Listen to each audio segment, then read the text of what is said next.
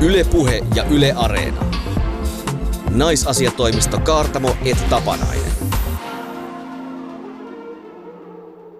Hyvät kuulijat, vedetäänpäs emännän viiri lipputangon salkoon, sillä on taas aika Naisasiatoimisto Kaartamo et Tapanaisen, jossa ollaan jälleen tunnin verran joka naisen oikeuksien asialla. Tänään puhumme pienestä demokratian ihmeestä Lähi-idässä. Pohjois-Syyriassa kukoisti kurdien feministinen ja ekologinen Rojavan yhteiskuntamalli. Miten se syntyi ja onko se Turkin hyökkäyksen myötä vaarantunut? Sen kertoo vieraamme kansalaisaktivisti ja järjestötyöntekijä Gelawej Viyan. Viime viikkoina on käyty taas oikeutta naiset vastaan vihapuhe. Me tiedämme, että vihapuhe on sukupuolittunutta, eli suurin osa siitä kohdistuu naisiin.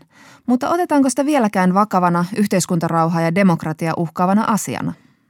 Suositussa Kysy aina ensin feministiltä, ennen kuin lähdet Twitteriin huutelemaan osuudessa kysymme, miksi juuri mies pitää usein taivutella parisuhdeterapiaan. Sukkapuikoissa ystävänne Outi Kaartamo, joka levittää feminististä ilosanomaa lähinnä analogisessa muodossa, eli pysyy poissa sosiaalisista medioista aika visusti. Ja jos ei sana ala kuulla, niin aina voi puhua kovempaa kotona, turuilla, toreilla ja kahviloissa. Eikö totta? Kyllähän se on sosiaalista viestintää, kun kotona kovaan ääneen valittaa.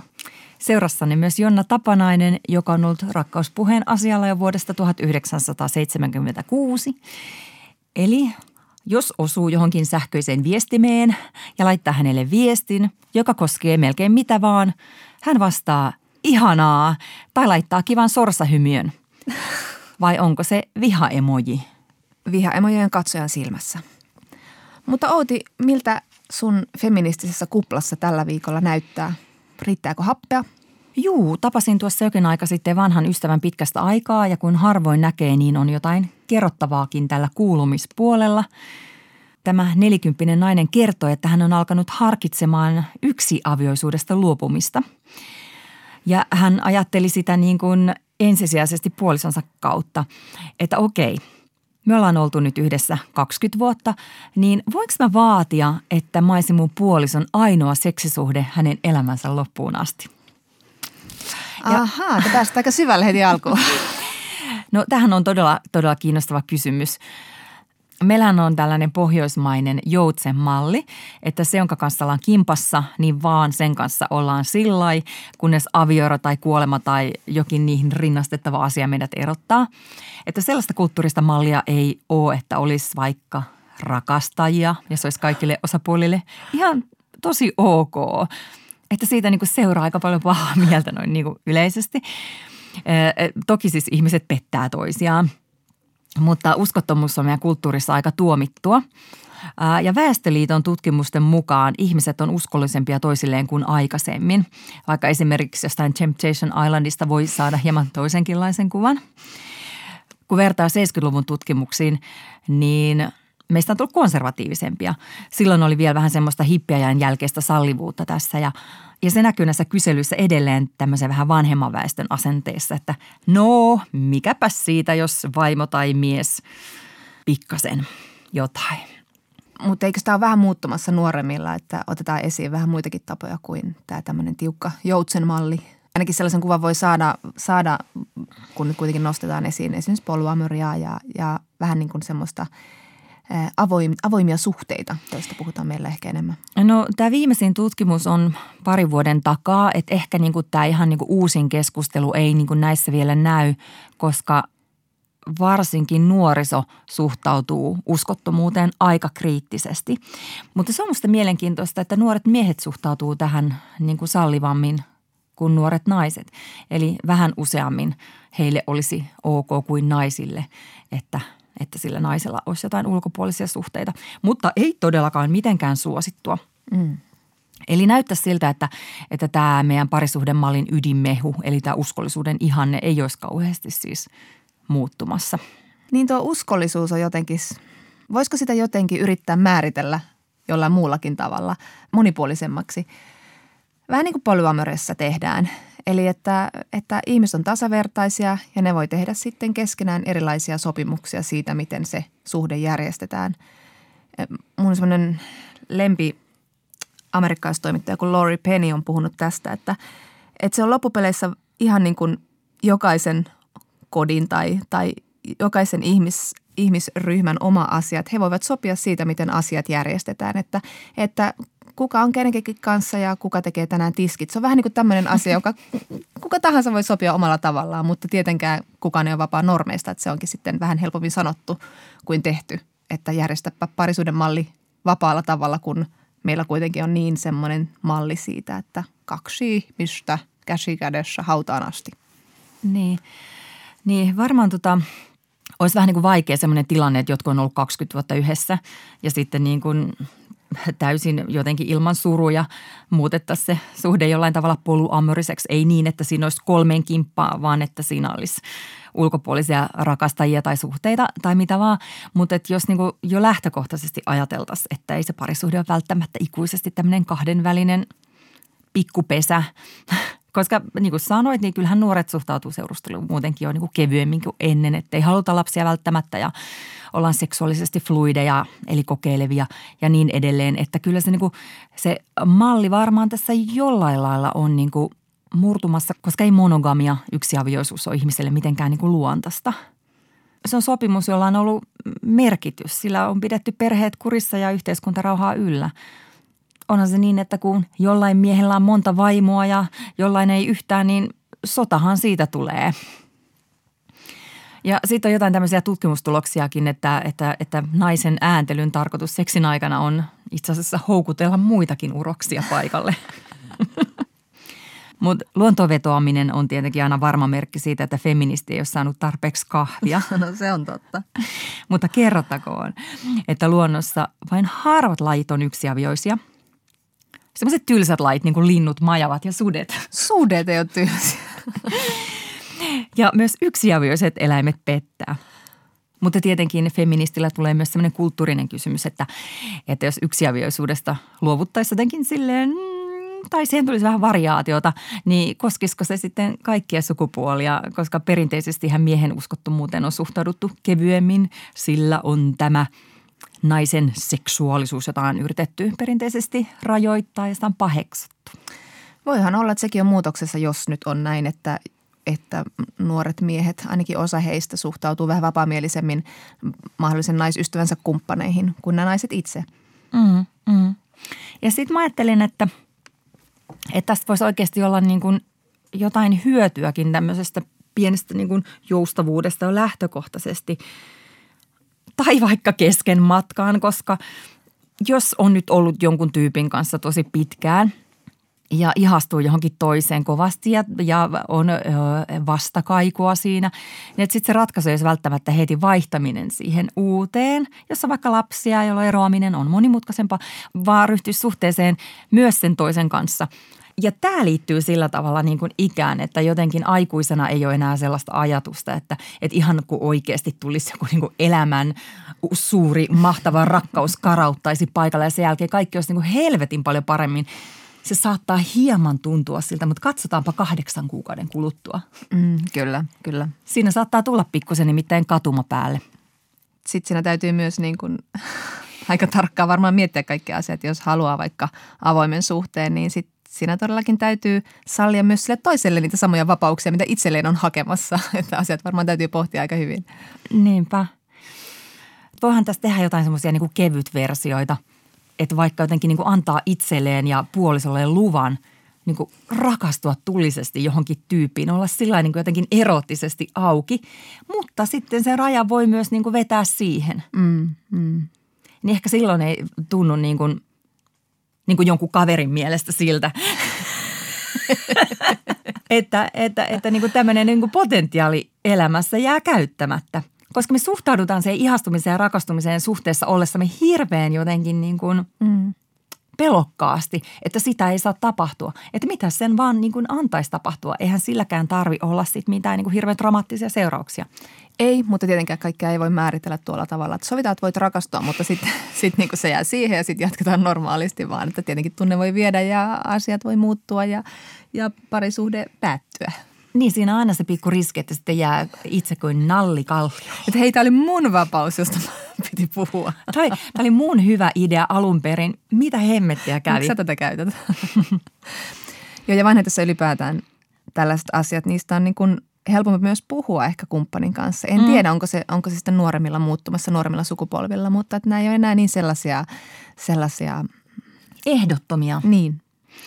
Että se on ehkä hyvä asia. Sitten tietenkin se, että näistä asioista myös julkisuudessa puhutaan. Kyllä mä muistan, mun joku kaveri vähän pilaili, että polyamerikot saa nykyään niin paljon sijaa lehdissä, että vaikuttaa siltä, että puolet Suomea elää polyamerisissa suhteissa. Mutta että musta on ihan niin kuin kiinnostavaa kuulla näitä puheenvuoroja. Että hei, nämä on ihan tällaisia sopimuskysymyksiä. Kaikki käy, jos kukaan ei siinä niin kuin vahingoitu. Niin, mutta että yleisesti tällainen niin kuin vastustus tällaisen perinteisen parisuhdemallin monipuolistamiselle on varmaankin niin kuin, paitsi pilkallista, niin myös aika kovaa, koska sen jotenkin niin kuin oletetaan rapauttavan yhteiskuntaa. Kalifornian yliopiston pari vuoden takaisessa tutkimuksessa selvisi sellainen hauska juttu, että ne, jotka vastustaa homoliittoja, suhtautuu myös satunnaisiin seksisuhteisiin kielteisesti ja pitää niitä uhkaavina. Tämä ei yllätä tämä tulos mä ollenkaan, mutta kiva, että on tehty. No joo, nimenomaan. Ollaan tehty myös testi samassa yliopistossa, että onko hauki kala. Oliko? Tuloksia odotellaan.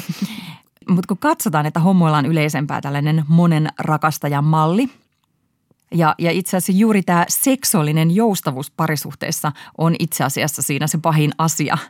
Ei varmaankaan niin, että seksiä saman sukupuolen kanssa, vaan seksiä muidenkin kuin yhden kanssa. Tai nämä yhdistyy yhdessä semmoisena kammottavana, paheksuttavana asiana, maailmaa uhkaavana tilanteena. No kun sä juttelit tämän sun ystävän kanssa tästä aiheesta, niin tuliko teille joku ratkaisu tai toimenpide-ehdotuslista? Kyllä mä luulen, että tämä mun ystävä jäi sitten kuitenkin vähän miettimään, että onko hän sitten kuitenkin joutsen eikä ihminen. Yle Puhe ja Yle Areena. Naisasiatoimisto Kaartamo et Tapanainen. Ja seuraavaksi naisasiatoimistossa puhutaan pienestä demokratian ihmeestä Pohjois-Syyriassa, eli Rojavan yhteiskuntamallista. Tätä mallia on hehkutettu kansainvälisessä mediassa näin. Feministisin vallankumous, mitä maailmassa on koskaan nähty. Vice-lehti. Kurdinaiset rakentavat feminististä demokratiaa ja taistelevat samalla ISISiä vastaan. The Independent. Rojavan vallankumous. It's raining women. Open democracy. Tällaisia otsikoita on nähty parin viime vuoden aikana kansainvälisessä mediassa. Samaan aikaan kun Syyriassa on jatkunut järkyttävä sisällissota, on siellä tapahtunut jotain ihmeellistä. Aivan poikkeuksellinen poliittinen vallankumous Rojavan itsehallintoalueella Pohjois-Syyriassa. Vallankumous, jota ovat johtaneet etenkin naiset. Viime viikkoina aluetta on kuitenkin moukaroinut Turkin armeijan hyökkäys ja nyt tämä Lähi-idän ihme, feministinen yhteiskuntakokeilu, on vaarantunut. Tästä puhumme nyt vieraamme Gelawej Viyanin kanssa. Hän on kansalaisaktivisti ja järjestötyöntekijä ja hän on viime viikot vaatinut Suomea ja muuta maailmaa puuttumaan Pohjois-Syyrian tilanteeseen niin mielenosoituksissa, uutisissa kuin yleisön osastoillakin. Gelawej, mitä sä ajattelit, kun kuulit Yhdysvaltain presidentin Donald Trumpin ja Turkin presidentin Erdoganin puhelusta, joka sitten johti USA-joukkojen vetäytymiseen Syyriasta? Toistin sitä samaa lauseen, jonka kurdit yleensä toistaa, se, että kurdeilla ei ole muita ystäviä kuin vuoret. Että se oli tosi vahvasti tuli mieleen, koska tämä ei ole ensimmäinen kerta, että maailma pettää kurdit. Kurdit on ennenkin jätetty Turkin ja ISISin armoille. Tämä viimeinen selän kääntäminen ei valtavasti ollenkaan tullut yllätyksenä. No esimerkkinä 2015 Turkki, silloin hallitus hyökkäsi kurdien ja muiden vähemmistöjen asiaa ajannuttaa vaalivoita ja HDP-puolueita ja koko kurdikansaa vastaan. Silloin hallitus miehitti kaupunkeja, poltti siviilejä kellareihin, teki vakavia sotarikoksia ja maailma seurasi vierestä eikä puutunut tilanteeseen. Ja edelleen kymmeniä tuhansia ihmisiä on Turkin vankiloissa. Gelawej, viimeisin pelkosi myös toteutui ja Turkki käynnisti ilma- ja maahyökkäyksen sinne Syyrian kurdialueelle.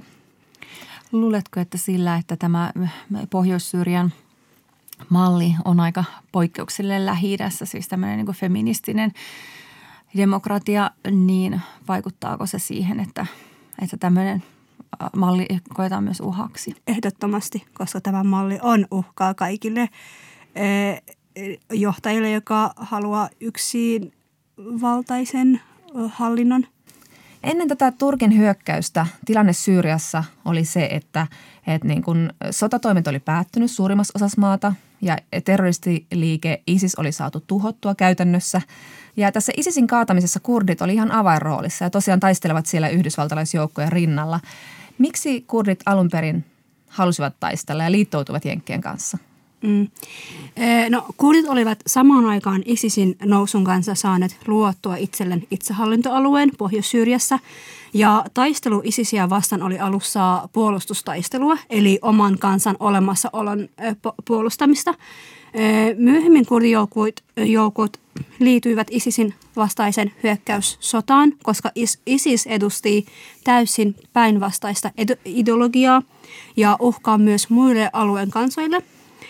Demokratian ja naisten vapautuksen perustuvat kurdijoukkueet näkivät ISISin vastaisen kampailun ja alueen väestön puolustamisen luonnollisena velvollisuutena. Sanotaan, että naisilla on ollut näissä taisteluissa poikkeuksellisen keskeinen rooli, jos ajatellaan ylipäätänsä niin kuin sotatilanteita.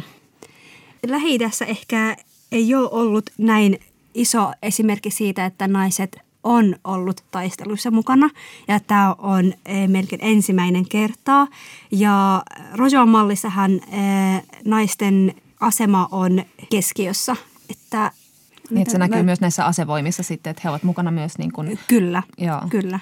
No mennään tähän Rojavan malliin, koska tämä on ihan äärettömän kiehtovaa, mitä Pohjois-Syyriassa on nyt tapahtunut. Tosiaan puhutaan ihan tämmöisestä niin kuin feministisestä ja ekologisesta vallankumouksesta siellä Rojavan itsehallintoalueella. Miksi se on feministinen yhteiskuntamalli ja millaisia arvoja siellä ja miten semmoinen on voinut syntyä sinne Lähi-itään?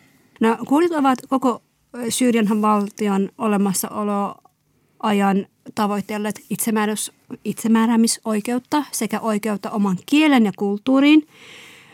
Näitä laajemmat vaatimukset itsehallinnosta, radikaalista demokratiasta ja naisten vapautuksesta juontavat juurensa siihen aikaan, kun Kurdistan työväenpuolueen johtaja Abdullah Öcalan, joka on nyt ollut vuodesta 1999 lähtien edistettynä Turkissa sijaitsevassa Imralan vankilasaarella, niin hän asui silloin Syyriassa maanpaossa ja johti sieltä käsin kurdien vapauskampailua. Eli Rojavan malli on kehittynyt nimenomaan PKK:n kampailun ja Abdullah Öcalanin kehittämien ajatusten pohjalta. Siis tämä Öcalanin vankilassa kehittämä ideologian nimi on demokraattinen konfederalismi. Ekologia ja feminismi ovat sen keskeisiä tukipilareita. Sitten viimein vuonna 2011 kurdeilla tarjoutui mahdollisuus toteuttaa toivensa laajassa mittakaavassa, kun Syyriassa alkoi laaja kansannousu ja Assadin hallinnon valtaa alkoi murentua nopeasti. Myös kurdit olivat mukana NS-Arabiakevään kansannousuissa Syyrian diktatuurihallintoa vastaan. Kerro vielä tarkemmin tästä Rojavan mallista, että millaisille arvoille se siis rakentui ja miten siellä on hallinto järjestetty? Eli Rojavan malli perustui sukupuolten välisen tasa-arvoon, ympäristön kunnioittamiseen, suoran demokratian sekä kansojen ja uskontojen välisen vuoropuheluun. Naisten vapautus on Rojavan mallissa aivan keskeisellä sijalla. Naisliike on autonomisesti järjestäytynyt yhteiskunnallisella, poliittisella ja sotilaallisella tasolla. Lisäksi hallinnon kaikilla tasoilla käytetään sukupuolikiintiöitä ja kaksoispuheenjohtajuutta. Eli jokaista miesjohtajaa vastaa siis myös naisjohtaja. Siis tämä on todella edistyksellinen malli kyllä. Kyllä. Ei voi olla missään, siinä olisi vain yksi sukupuoli edustettuna. Ja feminististä roolimalleja ja näitä johtohahmoja löytyy siis kaikkialta yhteiskunnan osa-alueelta. Politiikasta, kulttuurista ja myös asevoimista. Ja jos mennään siihen, että miten se hallinto Rojavassa on järjestäytytty. Rojavan hallintoa perustuu paikallisiin yleiskokouksiin ja neuvostoihin ja niiden muodostamaan federaatioon. Eli päätöksenteko pyritään viemään mahdollisimman lähellä ihmisiä aina naapuruston tasolle asti ja siinä panostetaan erityisesti naisten ja eri etnisten kulttuurisen ryhmän osallistumiseen. Eli pyritään siihen, että kukaan muusta ryhmästä ei jää ulkopuolelle. Ja halusin vielä sanoa tämän, että itsehallintoalueella sukupuolisyrjintää, pakkoavioliitto, perhe- ja lähisuhteväkivaltaa, kunniamurhaa, moniavioisuus, lapsiavioliitto sekä morsiuslunnat on kriminalisoitu. Ja toi on ihan tosi kiinnostavaa. Ja sitten kun mä mietin just kaikkia tämmöisiä vallankumouksia, missä esimerkiksi naiset on ollut mukana vallankumouksissa, niin sitten aika usein sen vallankumouksen jälkeen se vallankumous syö ainakin ne naispuoliset lapsensa. Että sitten se jää niin kuin toteutumatta ne oikeudet naisten osalta. Niin tämä on ilmeisesti kuitenkin, että on päässyt tältä paperilta myös niin kuin tosielämään. Että se on toteutunut tosiaan se malli, mitä sinne on tavoiteltu. Että se on niin kuin toimii siellä se tasa-arvo. Kyllä, ehdottomasti. Se tuntuu siis poikkeukselliselta niin kuin jotenkin globaalisti, mutta erityisesti niin kuin Lähi-idässä. Sä kerroit, että tämä oli yhden miehen, toki kurdijohtaja Öcalanin malli, mutta kuitenkin myös sitten sai niin kuin laajan tuen niin kuin näille näkemyksilleen. Niin siellä vallitsee aika perinteiset arvot. Kyllä, ehdottomasti. No kurdiyhteiskuntaa niin Rojavassa kuin muuallakin on perinteisesti hyvin konservatiivinen, kuten tekin sanoitte, että se on totta. Mutta samaan aikaan PKK ja muiden sosialististen liikeiden kamppailu ja nämä ideologiat ovat muuttaneet kurdiyhteiskuntaa huomattavasti viimeisten vuosikymmenten vuoden aikana. Ja niin kuin muutkin yhteiskunnat on hyvä ehkä aina muistaa, että myös kurdiyhteiskunta on jakaantunut erilaisiin poliittisiin ja ryhmiin ja ajatteluihin. Totta kai ei voi koskaan sanoa, että kurdiyhteiskuntaa kaikki jakaisi sitä samaa ideologiaa tai sitä samaa aatetta, että kaikki ajattelisi samalla tavalla. On vieläkin varmasti tosi paljon niitä tavallaan perheitä tai alueita, missä nämä kaikki edellä mainitut asiat ei ole vielä kunnossa, että on vielä paljon tehtävä työtä. Mutta esim. Rojavassa kurdikulttuuri oli oikeastaan tukahtutettu Assadin hallinnon arabilaistamispolitiikan takia. Niillä on tietysti ollut vaikutuksensa Rojavan yhteiskuntaan ja muualla myös, että kurdikulttuuria kyllä tukahtutetaan aktiivisesti.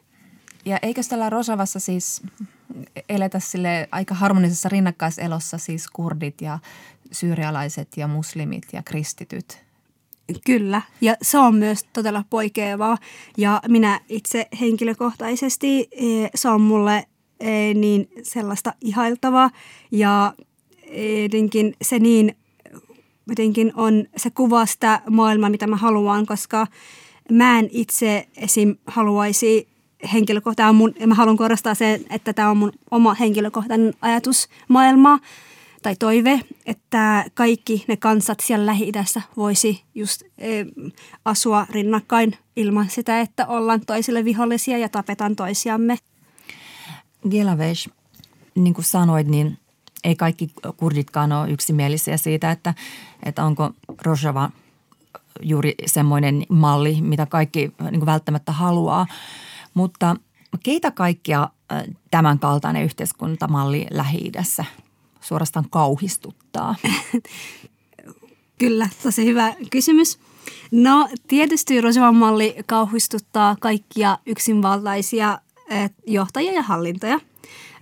Naisten vapautukseen ja demokratiaan perustuva yhteiskuntamalli on tietysti uhkaa miesten yksinvallalle. Lisäksi ihanne eri kulttuurien ja uskontojen rinnakkaiselasta, kuten säkin sanoin, kauhistuttaa alueen nationalistisia ja radikaali-islamistisia ihmisiä. Eli ei siis pelkästään ISISin kaltaisia terroristijärjestöjä, vaan myös maltillisempia väestön osia, jotka ovat kuitenkin omaksuneet nationalistisen ja fundamentalistisen ajattelun, jossa kaikki erilaisuus ja moninaisuus nähdään todella isona uhkana. Nyt tämä, voisiko sanoa suorastaan feministinen utopiamalli on vaarassa. Mitä sä uskot, Gelawej? Miten tämä konflikti vaikuttaa tähän yhteiskuntamalliin? Jatkuu se nyt tai ei? No mun mielestä Rojavan malli on mahdoton tuhota, koska se ei perustu omaan valtion tai edes valtiollisen logiikan maan alueen hallinnasta. Ja miljoonat ihmiset ovat jo sisäistäneet Rojavan mallin, eikä mun mielestä mikään miehitysarmeija voi poistaa sitä heidän sisältä tai meidän sisältään. Voi olla, että sodassa totta kai menettää jotakin alueita hetkellisesti, sillä myös tappiot kuuluvat sotaan, mutta Rojavan malli tulee jatkumaan ja ihmiset kampailevat miehityshallintoa vastaan loppuun asti. Mun mielestä prosessi-ideologia, joka on jo kasvanut näin suureksi, ei voi enää pysähtyä. Olen pahillani. Historia koko ajan musta tuntuu kurdien kohdalla toista itseään ja että ollaan oikeasti, että pitää olla tosi vahva ja ollaankin tosi vahvoja, mutta me ollaan myös tosi väsyneitä. Gelawej, mitä ajattelet siitä, että voisiko tämmöinen malli olla sellainen, joka rakkaudellisesti vielä tulevina vuosina ja vuosikymmeninä leviää Lähi-idässä?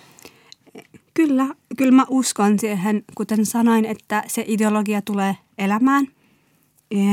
Rojavan malli perustui ajatuksen demokratisesta konfederalismista, jonka Abdullah Öcalan kehitti malliksi nimenomaan koko Kurdistan kansalle ja miksi ei koko Lähi-idän kansalle. Sen on tarkoitus yhdistää kurdit 4 eri valtion alueella ja luoda kurdilla vaihtoehtoinen ja itsehallinnollinen yhteiskuntamalli. Rojava ei ole siis mun mielestä poikkeustapaus, vaan enemminkin esimerkki siitä, miltä koko Kurdistanin kattava federaatio näyttäisi käytännössä. Gelawej, onko sulla ystäviä tai tuttavia tällä alueella? Oletko sä heihin yhteydessä? No, mulla on tuttuja kyllä siellä ja ystävä. Vihdoin siihen ystävän sain yhteyttä kyllä. Tiedän, että hän on kunnossa. Totta kai en voi sanoa, että hän on turvassa, mutta hän on kyllä kunnossa. Minkälainen tunnelma tällä hetkellä siellä alueella on?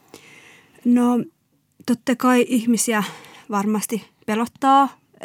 Niin siviilejä, koska siviilejä kohtaan myös on hyökkätty, että siellä on pelkoa, mutta ne ei ole luopumassa, että se mitä ollaan kuultu ja näkee, että ihmiset eivät halua jättää kotiinsa. Suomessa sun vuoden 2011 tilastotietojen mukaan yli 8000 kurdia, eli luultavasti nyt vähän enemmän. Miten teidän yhteisöissä puhutaan tästä sodasta nyt? No, kurdien keskuudessa se, mitä ajatellaan nyt tästä hyökkäyksen jälkeen, no lähes kaikki kurdit näkevät Erdoganin toteuttavan jonkinlaista etnistä puhdistusta. Tämä hyökkäys on myös yhdistänyt kyllä kurdeja yli puoluerajojen ja koko kurdikansaa on yksimielisesti tätä hyökkäystä vastaan, joka on todella hieno. Siinä mielessä tämä on kurdeille myös historiallinen tilaisuus, varsinkin kun koko maailman sympaatiat tuntuvat tässä nyt hyökkäyksessä olevan kurdien ja muiden Pohjois-Syyrian kansojen puolella. Ja kyllä kurdit myös täällä tosi nopeasti ja hyvin ovat reagoineet siihen tilanteeseen. Meillä on ollut lukuisia mielenosoituksia, että näkee, että siellä myös on tosi paljon aina ihmisiä ja suurin osa heistä on kurdeja. Ja just siellä meitä kaikkia me jaetaan eri ideologiat ja ollaan eri puolueista, mutta Rojava on yhdistänyt meitä kaikkia täällä ja se on niin hieno nähdä, että kaikki ollaan yhden asian puolesta. Niin, kurdeja on maailmalla vähän laskutavasta riippuen 25-30 miljoonaa, eikö totta? Varmasti tosi vaikea myös tilastoida, koska moni kurdithän on esim. Rekisteröidään turkilaisena, iranlaisena tai arabilaisena, että myös varmasti, mutta kyllä miljoonia niitä on. No, toivotaan, että tästä tulee semmoinen niin kuin todella laajasti yhdistävä asia. Mutta kertoisitko vähän sun tiestä Suomeen? Sä oot ottanut tämän Rojavan asian nyt sydämen asiaksi ja ajanut sitä eri areenoilla, niin kertoisitko vähän sun lähtökohdista? Kyllä, siis mä oon kurdi ja mä oon syntynyt Itä-Kurdistanin Urmiassa, eli sijaitse Iranissa, eli mä oon Iranin puolelta. Perhemme joutui pakenemaan Urmiasta Vanin kaupunkiin, eli Turkin kurdialueelle vuonna 2000, jolloin olin silloin 14 tai juuri täytänyt 15. Vuonna 2002 me tultiin kiintiöpakolaisena Suomeen Hankoon. Ja mä tuun sellaista perheestä, missä kurdipolitiikkaa ja tilanne on aina ollut läsnä.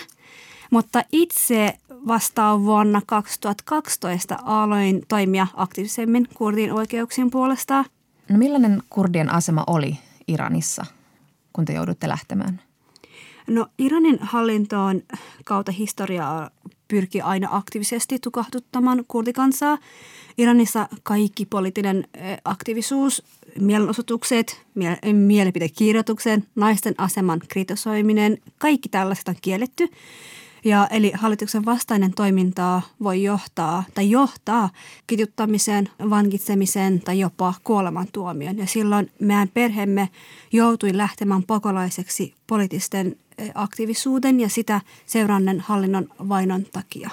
Kun mä olin sen verran nuori, totta kai mä tiesin jonkin verran, että mistä on kyse, ja silloin se just kytketty siihen, kun Abdullah Öcalan pidätettiin 1999 vuonna, ja silloin muistan, mä olin pieni lapsi, teini, ja mäkin olin kaduilla osoittamassa mieltä. En mä tarkemmin tiedä, mitä tapahtui, miksi mä oon siellä, mutta mä vaan tiesin, että aina totta kai mä tiesin, että mä oon se kansa, se kielletty kansa, että mua ei hyväksytään. Aina se näkyy mun arjessa, mutta en todella vielä silloin ihan tarkalleen tiennyt, että miksi. Mutta se oli mulle todella kova paikka jättää kotiinsa, koska mun mielestä mulla oli kaikki hyvin ja kaikki oli et ok, että miksi nyt me yhtäkkiä lähdetään.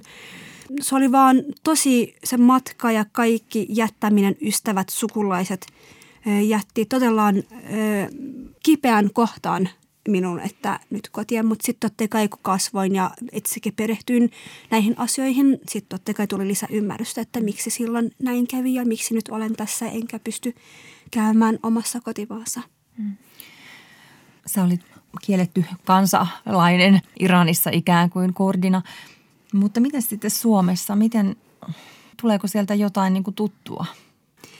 No totta kai se olisi tosi armotonta etenkin Suomea ja Irania laitaisi siihen tavallaan vertailuun. Totta kai ei ole ollenkaan verrattavissa myös, että täällähän on tasa-arvo ja yhdenvertaisuus. Ainakin lain tasolla meillä on niitä, mutta se, että kyllä mä oon nyt asunut täällä 17 vuotta, mutta vieläkin minua aika aktiivisesti muistuttaa siitä, että mä en kuulu tänne.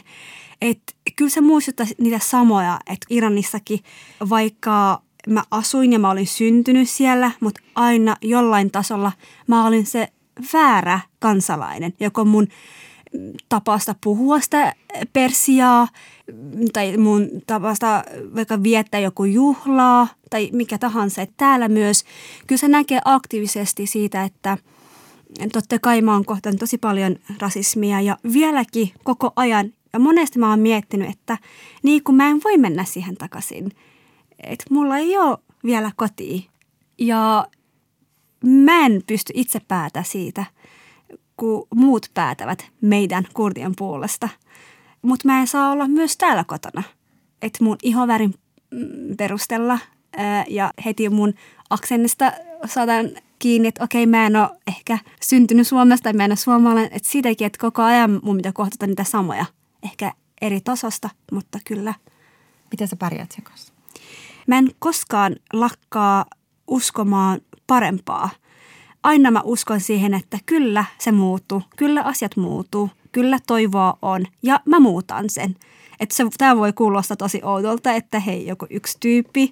Kyllä mä uskon, että niitä ihmisiä, jotka haluaa yhdenvertaisuuden, niiden määrä on oikeasti paljon ja sitten kun tietoisuus koko ajan lisääntyy. Kyllä, että ei ole mitään muuta vaihtoehtoa kuin se muuttuu. Että se antaa mulle tosi paljon voimaa. Kurdien historia on ollut aika surullinen, täynnä konflikteja ja täynnä tällaisia vähän niin kuin omilleen jättämisiä monenkin valtion taholta. Niin mitä sä toivoisit, että nyt tapahtuisi ja mitä sä toivot kurdien tulevaisuudelta? No mä toivoisin nyt maailmaa heräisi tähän eikä enää seuraisi vierasta. Että näitä Turkien sotatoimet mun mielestä pitää estää ja maailman pitää kyllä reagoida siihen, eikä olla hiljaa, kun tätä etnistä puhdistusta tapahtuu Pohjois-Syyriassa tai muualla Kurdistanissa. Ja jos mä voisin vielä pyytää tai mun toive sitä, että mitä voisi ruohonjuuren tasolla ihmiset voisi tehdä. Mun mielestä esim. Osoittaa tukensa Rojavalle, joka on mun mielestä todella tärkeä. Se on kaikesta eniten lämmittänyt mun sydäntä, kun mä näen joku henkilö on sen asian puolesta tai sanoo, että kyllä minä tuen kurdeja ja Rojavan kanssa.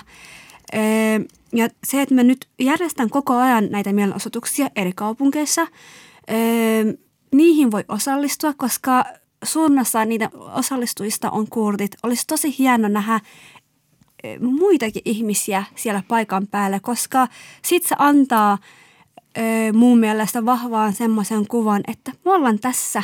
Ja mä oon sitä mieltä, että se voimaa, mitä kansasta saa, on todella merkittävää tällaisessa tilanteessa.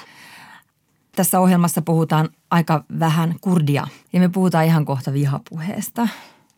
Tämä tilanne, sä puhut hirveän rakentavasti ja kauniisti, mutta tämä tilanne, mitä Pohjois-Syyriassa tapahtuu, niin varmaan niin kuin herättää sussa aika paljon myös vihaa. Gelawej, halusitko sä sanoa jotain tosi rumaa tai rakkaudellista kurdiksi? Kyllä ehkä nyt ei tuu mieleen mitään sellaista pahaa, mitä voisi sanoa. Niin mä sanon jotain vallankumouksellista kurdiksi. Jyn jian azadi. Ja se tarkoittaa nainen, elämä, vapaus. Yle Puhe ja Yle Areena. Naisasiatoimisto Kaartamo et Tapanainen. Eli nyt, rakkaat Naisasiatoimiston kuulijat, seuraa vihapuhetta vihapuheesta. Hyis. Me olemme Naisasiatoimistossa puhuneet tosi paljon naisiin kohdistuvasta vihapuheesta ja sen vakavuudesta. Ja nyt viime viikkona Helsingin hovioikeudessa on käytykin sitten vihapuheeseen liittyviä oikeudenkäyntejä. Ja me ollaan Outin kanssa tietenkin aplodeerattu seisten oikeutta käyvien naisten rohkeudelle. Vihapuheesta on tullut ihan liioittelematta koko demokratian murentava ongelma. Ketkä meillä saa puhua rauhassa, ketkä joutuu pelkäämään, kun he puhuvat ja kuka vaikenee ihan jo tämän pelon ilmapiirin takia? Vastaus on aika usein, että naiset, rodullistetut ihmiset sekä seksuaali- ja sukupuolivähemmistöt. Naisasiatoimistossa taanoin vierailut Amnestyn ihmisoikeusasiantuntija Pia Puu Oksanen sanoi, että vihapuheesta on tullut vain yksi uusi naisiin kohdistuva väkivallan muoto. Se on väkivaltaa, koska se rajoittaa toimintaedellytyksiä. Ja se, miltä vihapuhe tuntuu tai näyttää, on varmasti erittäin vaikea ymmärtää, jos ei ole ollut sen kohteena. Mutta sen voi kuvitella. Ylen nettisivuilla on nyt peli, jolla voi kokeilla, miltä kasautuva nettihäirintä, maalitus, vainoaminen, hyökkäys tuntuu. Tämä peli on Doc Venturesin Angry Boys. Tosi tärkeä toi Pia Puu Oksasenkin pointti, että me puhutaan tästä väkivaltana. Ja sen, miltä se tuntuu, ei voi tosiaan kokea. Se on väkivaltaa. Se ei ole nettikiusaamista. Sitä käytetään paljon, kun puhutaan vihapuheesta, mutta se tuntuu uhreissa tosi vähättelevältä. Niin, että vähän veti letistä. Pitääkö siitä nyt hermostua? Just näin. Mutta ei väkivallasta ei puhuta niin, että veti vähän letistä, kun tukka irtoo. Mutta nyt on ehkä meneillään tämmöinen kulminaatiopiste. Sitä merkkaa sekä nämä oikeudenkäynnit, mutta on tulossa myös tämmöisiä lainmuutoksia, jotka ehkä näyttää, että me aletaan ottaa tässä yhteiskunnassa vakavasti vihapuhe ja naisiin kohdistuva vihapuhe. Ja todella vihapuhe on nyt tapetilla oikein virallisestikin, kun Helsingin hovioikeudessa käsitellään vihapuhetta, maalittamista ja vaientamisyrityksiä, jotka on tapahtuneet suurimmaksi osaksi MV-lehden kautta. Joo, esimerkiksi Demarien kansanedustaja ehdokkaanakin ollut Hanna Huumonen on käynyt oikeutta MV-lehden perustaja Ilja Janitskinia vastaan. Tämä MV-lehti julkaisi Huumosesta häväistysartikkelin, kun Huumonen, joka toimi tuolloin sosiaalidemokraattisten opiskelijoiden järjestön puheenjohtajana, oli vaatinut, että MV-lehden mainostajat vetäytyy mainostamasta, tukemasta tätä julkaisua, koska Huumosen edustama sosiaalidemokraattiset opiskelijat piti sitä vihaa levittävänä julkaisuna. Tätä artikkelia seurasi sitten maalitus. Eli maalittaminen on siis sitä, että se maalittaja osoittaa muille kannattajilleen tai seuraajilleen tämän maalittamisen eli häiriköinnin kohteen. Sitten monikanavaisesti tuutataan, uhkaillaan näitä siis vaikka tuhansia viestejä. Ja sitten tästä maalittamisesta seurasi sitten se, että Huumosen yhteystiedot julkaistiin seuranhakupalstalla. Hän sai raiskausuhkauksia. Hänen työnantajansa otettiin yhteyttä ja niin edelleen, ja tätä jatkui siis kuukausia. Sen seurauksena Huumonen joutui sairaslomalle ja jopa muuttamaan joksinkin aikaa pois Suomesta, koska se tuli niin lähelle ja se oli niin ahdistavaa. Joo, ja Ilja Janitskin tuomittiin käräjäoikeudessa törkeästä kunnianloukkauksesta, mutta hän valitti tuomiosta hoviin ja tässä sitä nyt ollaan. Tässä samassa oikeudenkäyntisummassa on käsitelty myös toista vihapuhekeissiä, jossa asianomistajana on Ylen toimittaja Jessikka Aro. Hän käy oikeutta Ilja Janitskinia sekä venäjämielistä dosenttia Johan Bäckmania vastaan. Kun Jessikka Aro kirjoitti Venäjän propagandakoneiston toiminnasta Suomessa hän joutui sitten tämän Bäckmanin ja Ilja Janitskinin vaientamisyritysten kohteeksi. Ja Bäckman tosiaan tuomittiin käräjäoikeudessa vainoamisesta, törkeästä kunnianloukkauksesta ja yllytyksestä törkeään kunnianloukkaukseen. Ja Janitskin tuomittiin samoin törkeästä kunnianloukkauksesta. Ja tämän käräjäoikeuden mukaan tällä vihakampanjalla tuhottiin Aron maine julkisuudessa ja käytännössä tehtiin hänen elämästään Suomessa mahdotonta. Ja oikeuden mukaan Bäckmanin ja Janitskinin menettely oli erittäin organisoitua ja sen tarkoituksena oli, ettei Aron maalituskampanja ikinä lopu. Eli Aronkin kohdalla oikeudenkäynti jatkuu nyt hovioikeuden myötä. Yksi paljon julkisuutta ja keskustelua herättänyt oikeuskeissi oli se, kun alkuvuonna toimittaja Johanna Vehkoo sai Oulun käräjäoikeudessa tuomion kunnianloukkauksesta kutsuttuaan kaupunginvaltuutettu Junes Lokkaa yksityisessä Facebook-päivityksessään natsipelleksi ja rasistiksi. Vehkoon puolustuksen mukaan viha- ja vaihtoehtomedioiden kritisointi Vehkoon valheenpaljastaja juttusarjassa Ylellä sai sitten Loka ja hänen seuraajansa ottamaan Vehkoon maalitaulukseen, mutta Lokan mukaan hän ei ole häirikönyt, piinannut tai maalittanut Vehkoota. Vehkoon tapauksessa sekä varmasti myös näissä muissa tapauksissa on herättänyt myös kysymyksiä se, että eikö oikeustuomioistuin tunnista sitä, että sitä saatetaan käyttää kenties hyväksi myös kiusaamisen välikappaleena.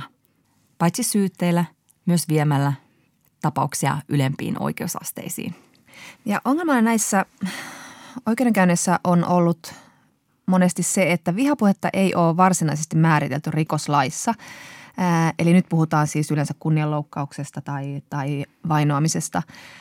Mutta yhdenvertaisuusvaltuutetun nettisivuilla vihapuhe määritellään näin. Vihapuhetta on kaikki ilmaisun muodot, jotka levittävät, yllyttävät, edistävät tai oikeuttavat suvaitsemattomuuteen perustuvaa vihaa. Vihapuhe voi liittyä esimerkiksi ihonväriin, kansalliseen tai etniseen alkuperään, uskontoon tai vakaumukseen, seksuaaliseen suuntautumiseen tai vammaisuuteen. Mutta sukupuolta tässä rimpsussa ei mainita ja se johtuu siitä, että Suomessa oli hyvin paljon vaikeuksia tunnistaa sitä vihapuheen sukupuolittuneisuutta. Niin ei, vaikka se voi todeta ihan scrollailemalla 5 minuuttia Twitterissä. Me tiedetään tutkimuksista, että naiset todella kohtaa vihapuhetta miehiä useammin. Viime kuussa ilmestyi valtioneuvoston rahoittama Vihavallassa tutkimus, jonka mukaan 42% naispuolisista kuntapäättäjistä kertoo joutuneensa vihapuheen kohteeksi – miehistä 28%. Mutta kun meillä ei ole tarkasteltu sukupuolta silloin, kun ollaan käsitelty vihapuhetta, niin se on just estänyt puuttumassa tähän ilmiöön. Esimerkiksi vuonna 2017 perustettiin poliisin valtakunnallinen vihapuhetutkintaryhmä, joka siis puuttuu verkossa tapahtuvaan rikoksen tunnusmerkit ylittävään vihapuheeseen, mutta se ei ota huomioon naisiin kohdistuvaa vihapuhetta, jos siinä ei ole sitä rasistista ulottuvuutta. Me kysyttiin vihapuhetta tutkineelta dosentilta Tuija Saaresmalta, miksi tämä asia on näin? Miksi on ollut niin vaikeata tunnistaa, että se vihapuhe kohdistuu niin usein naisiin? Tuija Saaresman mukaan tämä johtuu ihan siitä, että meillä Suomessa on tämä illuusio tasa-arvon mallimaasta, eli tämä tasa-arvon myytti. Eli sukupuolta ei mietitä eikä sitä oikeastaan saa puhua, koska tasa-arvo on jo toteutunut. Että niinpä myöskään vihapuheen kohdalla ei puhuta sukupuolesta, vaikka just näin moni tutkimus on osoittanut, että sillä on suuri merkitys. Monet vihapuheen kohteeksi joutuneet miehet on kertoneet just siitä, että miten se on erilaista heidän kohdallaan. Esimerkiksi sarjakuvapiirtäjä Ville Ranta saa paljon vihapostia ja hän saa niin kuin haukkuja niistä tekemistään pilapiirroksista, mutta ei kyllä niin kuin yhtään sitten taas tämmöisiä henkilöön käyviä ulkonäkökommentteja tai raiskaus- ja väkivaltauhkauksia. Tuija Saaresman mukaan tämä naisiin kohdistuva vihapuhe on just usein tämmöistä ulkoiseen olemukseen kohdistuvaa ja se on myös paljon rajumpaa kuin mitä miehet saa.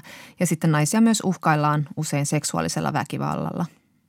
Mutta mä tiedän, Jonna, että sä haluat sanoa jotain mukavaa nyt.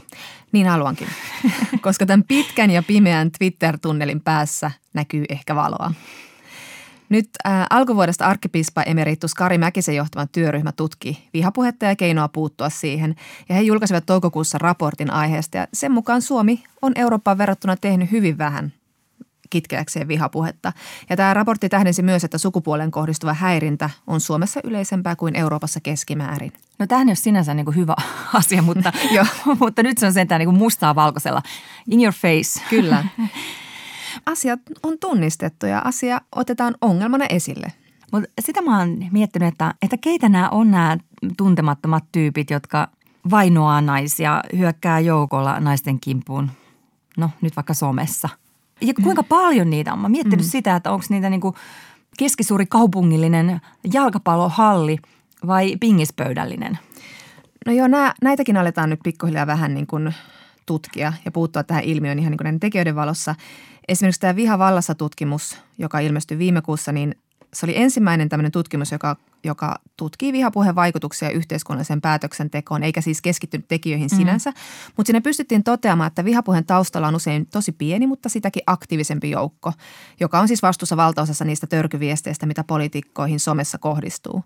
Ja nämä vihaviestit tulee kahdesta ideologisesta leiristä, joko maahanmuuttovastaisesta porukasta tai vasemmistoliberaalista ryhmästä.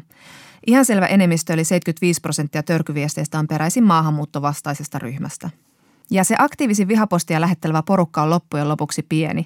Tämän tutkimuksen tuhansista Twitter-vihaviesteistä puolet oli peräisin vain 200 käyttäjältä. 200 käyttäjä, eli semmoinen normaali yläkoulun täyteen ahdettu luokka räkänokkia.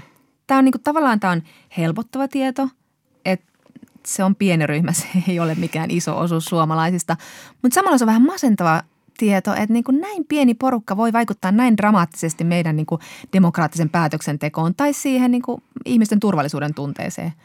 Ja Tuija Saaresman mukaan tekijöitä on tutkittu harmillisen vähän, että heitä pitäisi tosiaan tutkia enemmän, niin sitten voitaisiin niin kuin nähdä niitä motiiveja ja sitten puuttua tehokkaammin vihapuheeseen.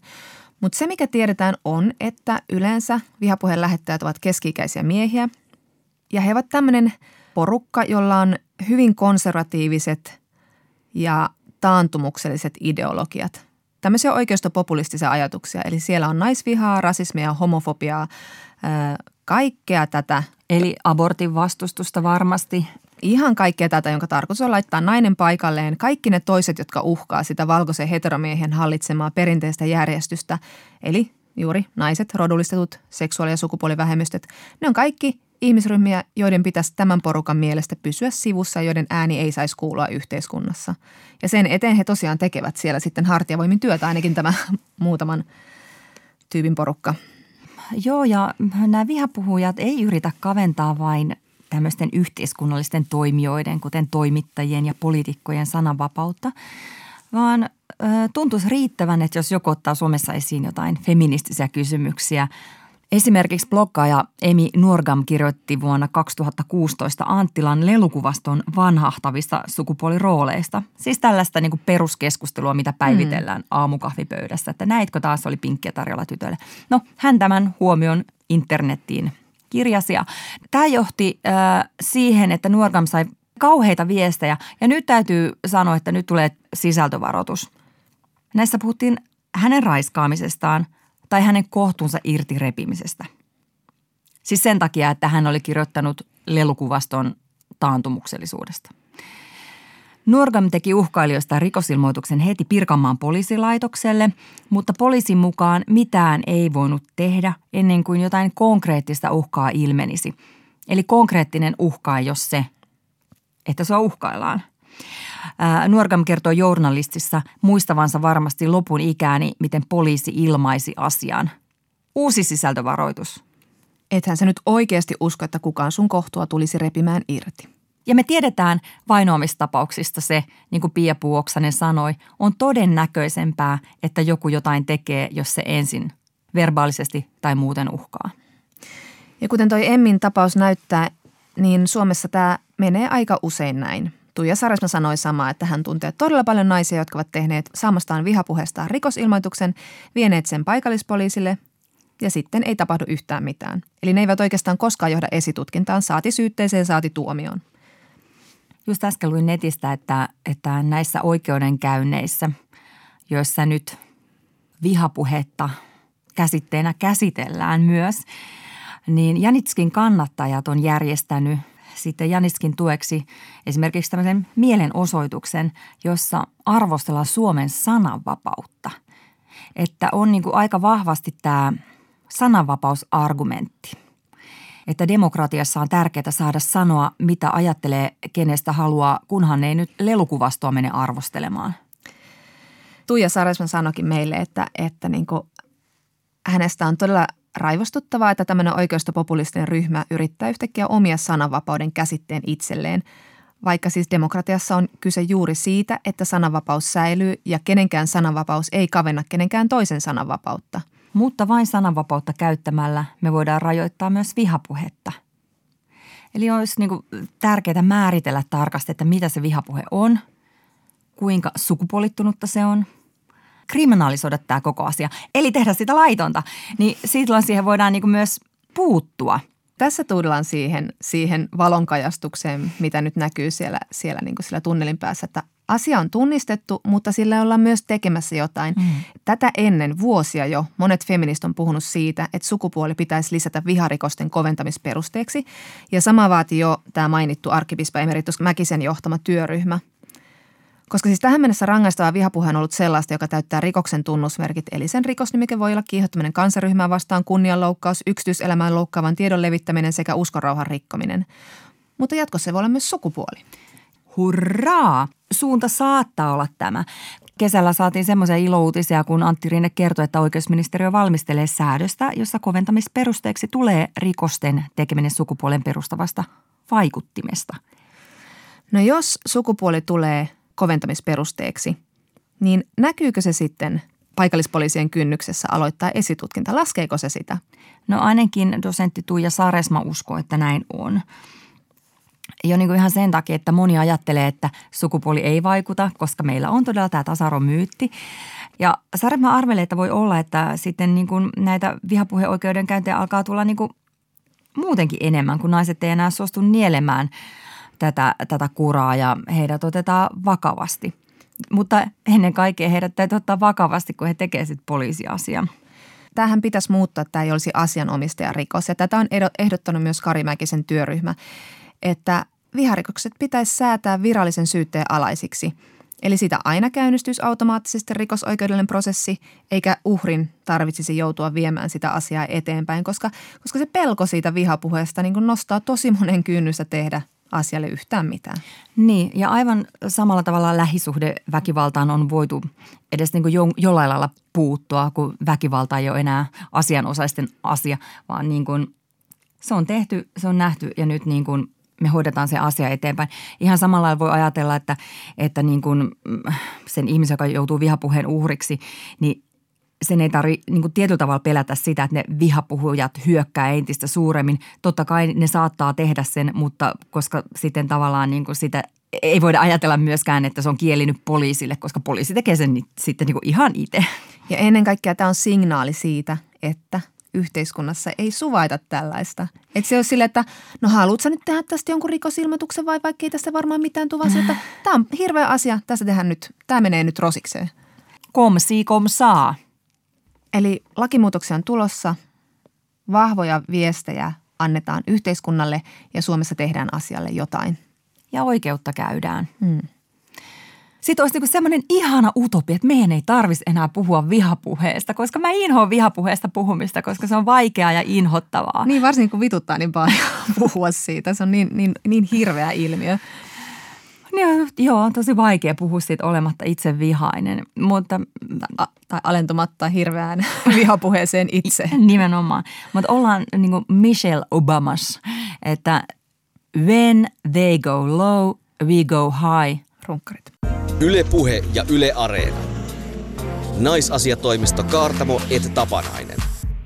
Ja nyt hyvät naisasiatoimiston kuulijat, seuraa ohjelmamme suosikkiosuus, eli kysy ensin feministiltä ja ryhdy vasta sitten metatyö, tunnetyö ja kotityö lakkoon. Kysymyksiä voi lähettää osoitteeseen naisasiatoimisto@yle.fi. Kaarin K. kysyy. Hyvät naiset, minulla ja miehelläni on mennyt jo jonkin aikaa huonosti.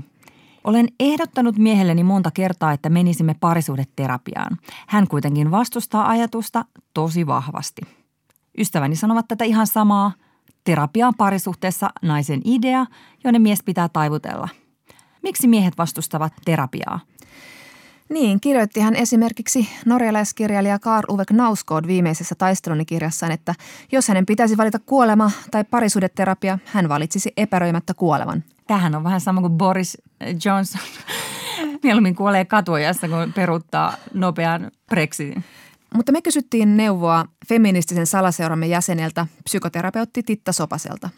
Titta Sopanen sanoo, että heti alkuun on ilo päästä vastaamaan, että ei kaikki miehet. Eli todellakaan miehet eivät kollektiivina vastusta terapiaa, vaan miesoletettuja kyllä näkyy hänen omalla vastaanotollaankin aivan ruuhkaksi asti. Mutta tilastollisesti sukupuolieroa kuitenkin todella on. Naiset kärsivät ahdistuksesta ja masennuksesta ja hakeutuvat tilastollisesti huomattavasti useimmin terapeuttisiin keskusteluhoitoihin kuin miehet, joiden osuus puolestaan korostuu sitten vakavimmissa mielenterveyden häiriöissä ja etenkin päihdehäiriöissä. Titta Sopanen kertoo myös kiintoisesta havainnosta maailman terveysjärjestö World Mental Healthin tutkimuksessa muutama vuosi sitten. Siinä todettiin, että masennuksen esiintyvyyden sukupuoliero kapenee maissa, joissa perinteiset sukupuoliroolit ovat menettäneet merkitystään. Näin voitaisiin siis ajatella, että esimerkiksi masennusoireen tunnistaminen ja hoitoon hakeutuminen on mahdollista myös miehille enemmän silloin, kun vanhakantainen sukupuolirooli ei määritä miehen tilaa esimerkiksi puhumattomaksi pärjääjäksi.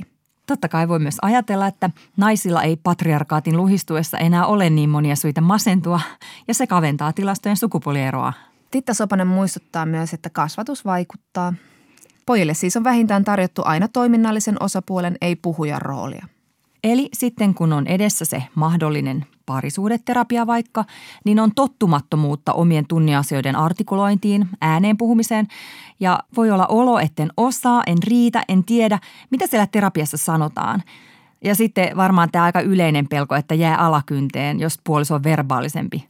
Minua syytettiin. 2 vastaan 1. Ja sitten tietenkin kaikilla terapian tulijoilla on varmasti suojaton ja haavoittuvainen olo. Miten muutenkaan? Sopanen siis tähdentää, että jos mies ei koe mahdolliseksi sisällyttää hyväksyttävään käsitykseen itsestään heikkoutta ja haavoittuvaisuutta, eli näitä perinteisiä feminiinisiksi miellettyjä asioita, on varmasti todella vaikea altistua sille terapiatilanteessa. Ja me naisasiatoimistossa haluamme muistuttaa, että terapia ei ole kuitenkaan oikeudenkäynti, jossa terapeutti automaattisesti liittoutuu naisen kanssa. No sitten mä en mene. Siellä ei etsitä syyllisiä, siellä etsitään sillan rakennusaiheita ja terapeutti on pikemminkin rauhanneuvottelija kahden konfliktin osapuolen välillä. Tämmöisiä niin kuin spennaavia miehiä voi helpottaa myös tietoa, että monet parisuhdeterapiat on hyvin voimavara- ja ratkaisukeskeisiä, eikä niissä ole pakko repiä koko sieluaan auki. Kas näin. Ja nyt sitten minä viestein kohti ensi viikkoa. Me puhutaan ulkonäköyhteiskuntakirjan kirjoittajan Iida Kukkosen kanssa siitä, millaisia myyttejä meillä on naisen kauniista ulkonäöstä ja sen hyödyistä. Puhumme myös imetyksestä. Jotkut imettää, jotkut ei. Dr. Pepper USA. Kuullaan taas. Yle Puhe ja Yle Areena.